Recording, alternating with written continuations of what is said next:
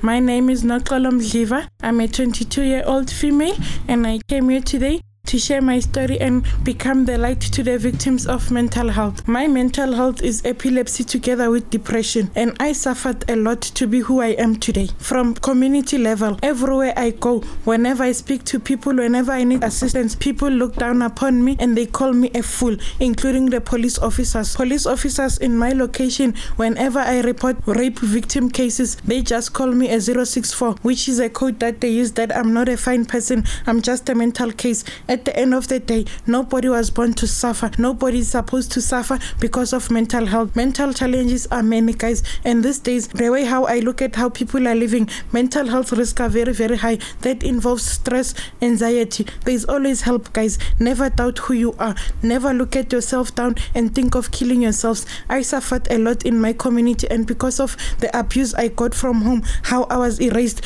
and as a victim of rape, as a victim of gender based violence, that hit me a lot and it made my mental illness very, very worse in a way that during the times when I was exposed to epilepsy, when I get my seizures, many guys in my communities, they used to steal me and rape me on a daily basis. Most of them used to even gang rape me. But I told myself, no matter what I go through, I'll never leave my dreams. I'll focus on staying too true to who I am. The most important thing I want to tell people, remember, each and every day when you are looking at the mirror, when you are looking at yourself, who do you think you are?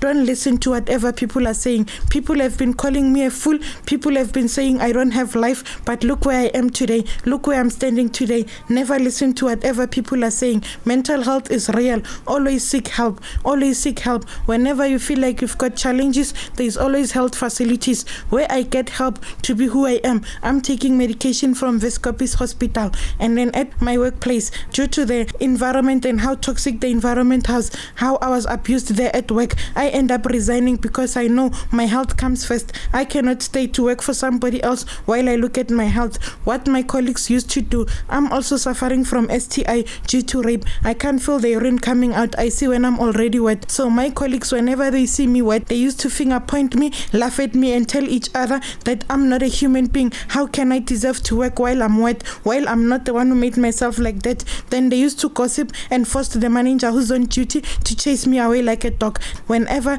I'm wet, they used to chase me away. Then less payment, less work. I can't work in toxic environment like that. Mental health is serious. Mental health is real. Let's always seek for help and stop thinking of killing ourselves. Let's stop suicidal thoughts and seek for help. I thank you.